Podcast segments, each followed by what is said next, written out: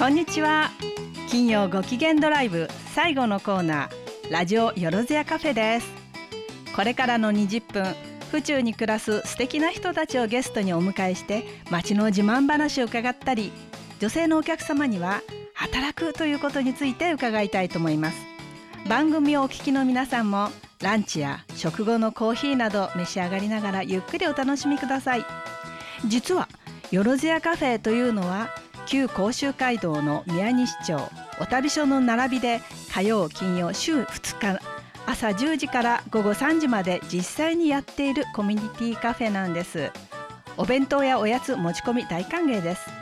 宮西町のよろずやカフェもラジオよろずやカフェも運営するのは地域で何かをやりたいという方々の応援団 NPO 法人府中市民活動支援センターです。私はカフェ担当ののりえです。よろしくお願いします。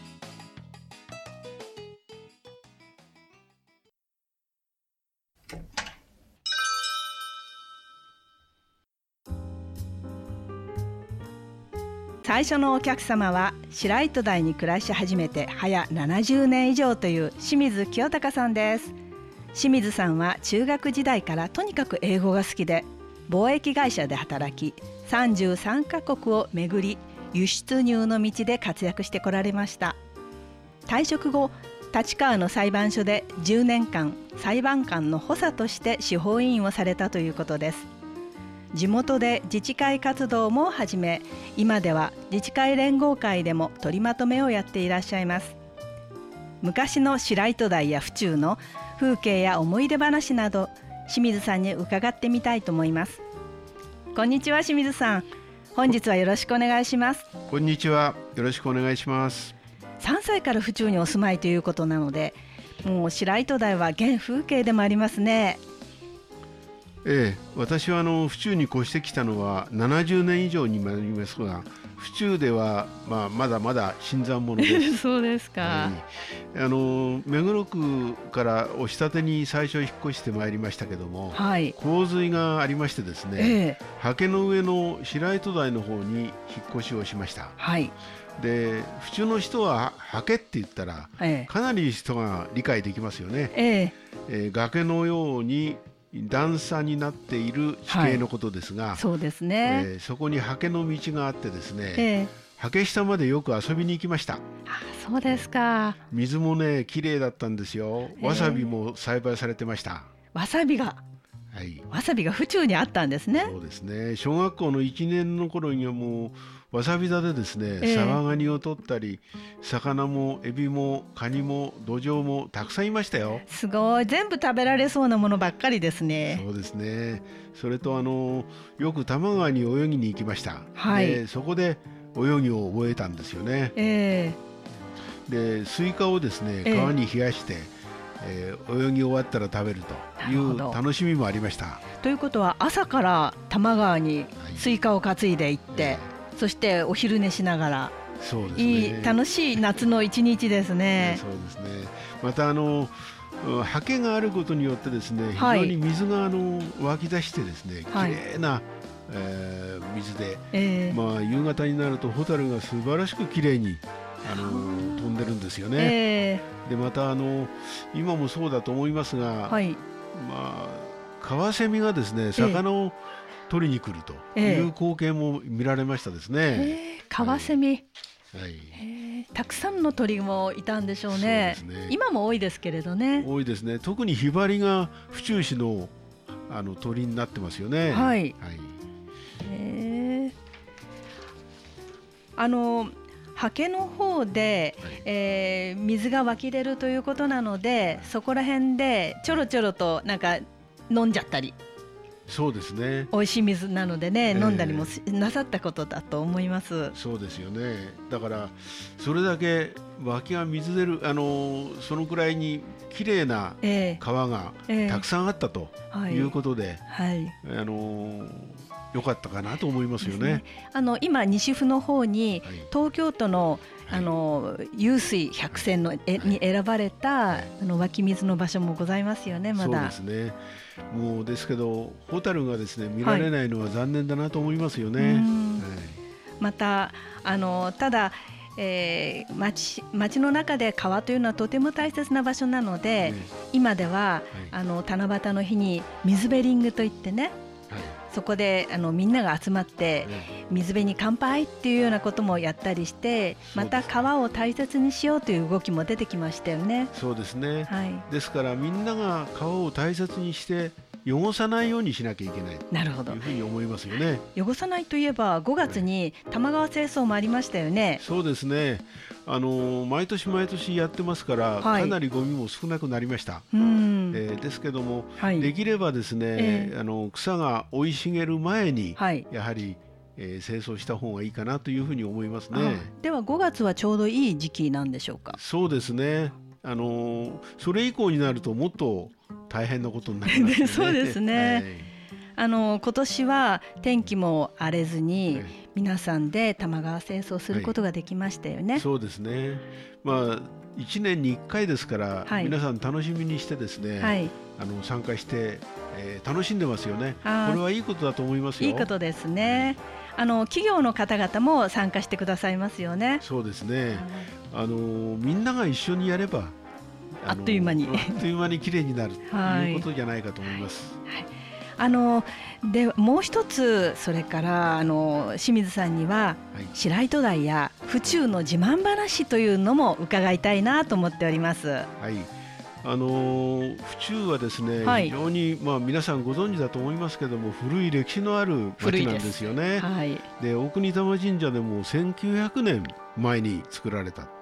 ね。えー、大変なあの古い歴史を持ってますよね。はい、で私あの世界中をですね、はい、旅して回ってみたんですが、えー、歴史の古い国には必ず美味しいお酒と美味しい料理がある。楽しみですね、えー、これ例えばですねメキシコにはテキーラっていうお酒があります、ロシアには、ね、えー、ウォッカもあります、中国にはラオチュウというお酒があります、そしてですね、はい、面白いことに歴史のないアメリカにはですね、はい、そういったお酒をブレンドすることによってカクテルという新しいお飲み物をですね、えー、作ってる。これもまた面白い話だなと思いますよね。素敵な話ですね。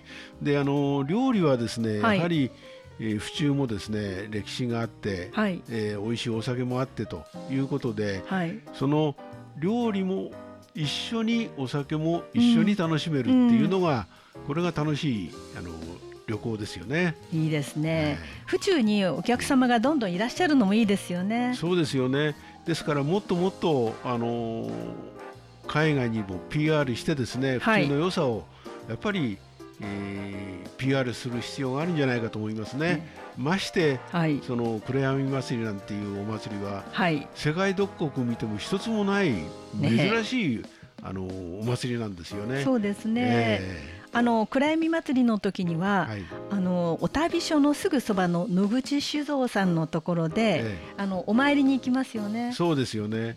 あれもやっぱり昔からの流れって言いますか、歴史の、はいあの重みを感じますよね。はい。えー、あの野口酒造さんにはコウズルという、えー、あの、えー、おみきから出たお酒もあるということですね。でそれだけやっぱり府中は昔から綺麗な水がたくさんあったので、はい、お酒ができたんじゃないかなというふうに思いますよね。そうですね。はい、そういえばあのサントリーがビール工場を府中に作るときに、はい、なぜ府中にしたかというのも、あのいい湧き水地下水がたくさんあるからだということというの話を聞いたことがあります。そうですよね。はい、あの特にビールっていうのは、はい、綺麗なお水がないと絶対できない。そうですよね。特別なところだと思いますよ。はい、あのよく工場見学で、はい、あの最後に美味しいビールを飲んだりもしてますけれども。そうですね。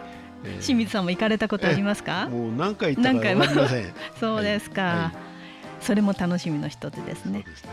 えー、それでは、えー、清水さんには、はい、今日、えー、記憶にあの思い出に残る音楽を一曲お持ちくださいました。はい、ご紹介お願いします。はい、まあ私あの昔ロシア今にソ連ですけども、はい、え出張した時にですね、はい、えー、劇場に行きまして、音楽を聴いた。その時のロシア民謡のボルガの船歌っていうものを、あの皆さんに聞いていただきたいなと思います。これは非常に素晴らしいあの民謡で、はいえー、まあ記録に今でも残ってるあの歌でございます。あそうですか。ぜひ聴いていただければと思います。はい、お願いいたします。冬のロシアの厳しさとか雄大な自然が伝わってくるような曲ですね。すねありがとうございます。はい、あの船を引き上げるための労働家だったそうですね。はい、えそれではあの清水さん府中のいいところをもう一つあの何か教えてくださるということでしたがどうぞ。はい、えーと、府中にはですね皆さんご存知だと思うんですけども、はい、名木百選制度っていうのがあるのをご存知ですかね。はあ、なるほど。えー、私あの現役の頃はですね、はい、植物の名前も何にも知らなかったんですよ。はい。これではいけないと、はい、少し勉強しなきゃいけないなっていうことで、たまたま、うんえー、生涯学習センターの木工教室に、はい、あの入りました時に、はい、その時の先生がですね、えー、植物観察会をやろうじゃないかということで参加させていただいてですね、はい、市内の100本の名木をですね、はい、回り歩いて、えー、観察させていただきました、えー、遠足みたいですね。そうですね、はい、で植物にはすべて名前があります、はい、花にも同様ですよね、えー、名前のない植物や花は絶対にないと言っていいくらいだと思います。それはそうですよね。で特にですね、はい、郷土の森とか、はい、農工大学、はい、それから競馬場ですか、えー、あと大国玉神社のほかにも、たくさんありましてですね、えー、えー、市もあのその、えー、名目をですね、はい。えー、維持しようということで補助を出しているそうでございます。えー、あそうですか。ですからこれはあの大国玉神社の欅並木は天然記念物ですけども、はい、もう市民としてですねやっぱり緑をずっと保っていただきたいというふうにいつも思いますよね。そうですね。あのどんな基準で名木は選ばれているんでしょうか？そうですね。あのこれはあ古い、まあ、木、はい、それから珍しい木、はい。これがやっぱり基準だと思うんですね。ですか。ら、はい、あの名木に指定されますとですね、はい、えー、プレートが付けられまして、ええ。えー、永久にそれが残っていくということなんですけどね。えあの欅だけではなく、はい、桜、イチョウ、他にもいろんな木が選ばれているということだそうですね。そうですね。あのその名前を覚えるのもまた一つの楽しみであって、えー、それから季節によっては花が咲いたりですね、はいはい、それからあの特にまあ新しい芽が出る頃、はい、これがやっぱり綺麗ですよね。が美しいですよね。はいあの本当に府中を彩っている緑の木々たちというのはありがたいですよね。そうですね。ですからみんながやっぱり大切にですね木を守っていくという気持ちがやっぱりなければいけないかなと思いますね。本当に、はい、あのそういう意味ではまたそれを見に歩くという街歩きもいいものですね。はい、そうですね。本日は清水さんどうもありがとうございました。ありがとうございました。えー、皆さんラジオよろずやカフェでは番組の感想やゲストの方への熱いメッセージをお待ちしています。ラジオフチューズまでメールでお寄せください。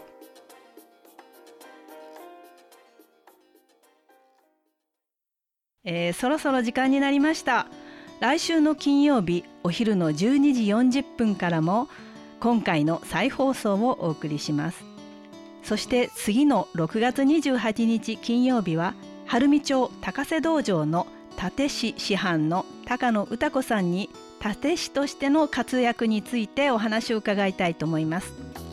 歌子さんはすでにラジオフチューズの金曜シネマストーリーズや昼時フチューズサムライマンデーでも活躍されています。えさて NPO 法人府中市民活動支援センターではカフェ事業のほか府中市と共同でまちづくりの講座を開催しています。また東京農工大学や東京外国語大学の学生さんたちと一緒に中学生の学びの場づくりこれらも応援しています。これからこのコーナーでも私たちの活動や講座のご案内を順番にしていきたいと思っています、えー、今日のお別れの、えー、そろそろお別れになってきましたので、えー、久保田利信さんのララララブソングでお別れしたいと思います。雨の日が多くなりました。郷土の森の紫陽花も見頃ですが皆さん良い週末をお迎えください。